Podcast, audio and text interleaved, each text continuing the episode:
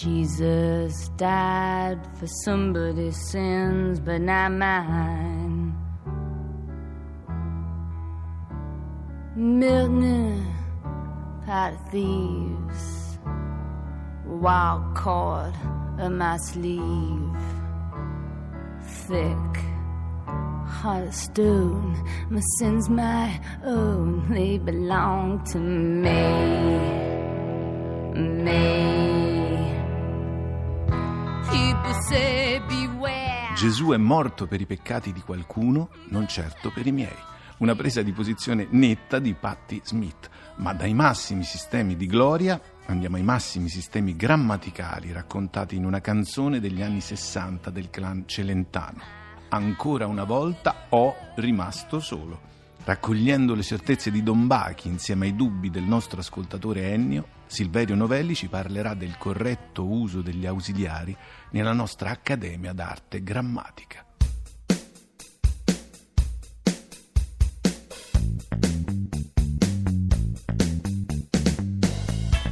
Ci scrive Ennio che in un saggio del 2008 intitolato Trappole mentali è rimasto perplesso dopo aver letto la seguente frase, tra virgolette, la capacità di discriminare ciò che si ha imparato da ciò che non si ha ancora imparato è un'abilità che va insegnata, eccetera.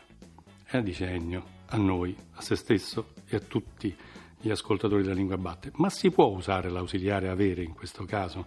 E brevemente, allora, prima di tutto ci domandiamo quando si presentano in italiano problemi nell'uso degli ausiliari essere e avere, principalmente in tre casi, con i verbi intransitivi, con i verbi impersonali, con i verbi che reggono un infinito, cioè i modali potere, volere, dovere, e i tanti fraseologici come prepararsi a, cominciare a, continuare a, finire di, eccetera. Ora però non è utile qui ripercorrere dubbi, soluzioni corrette, adeguate o sbagliate e inadeguate per tutte e tre le tipologie, anche perché, anche perché la cosa importante è che si ha imparato non rientra nei casi suddetti.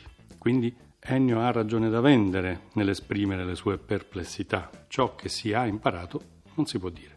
Non è lecito in quanto si è imparato non è una forma di un verbo pronominale o riflessivo o impersonale, ma è la forma passiva di un normale verbo transitivo, imparare. Pertanto dobbiamo scrivere ciò che si è imparato.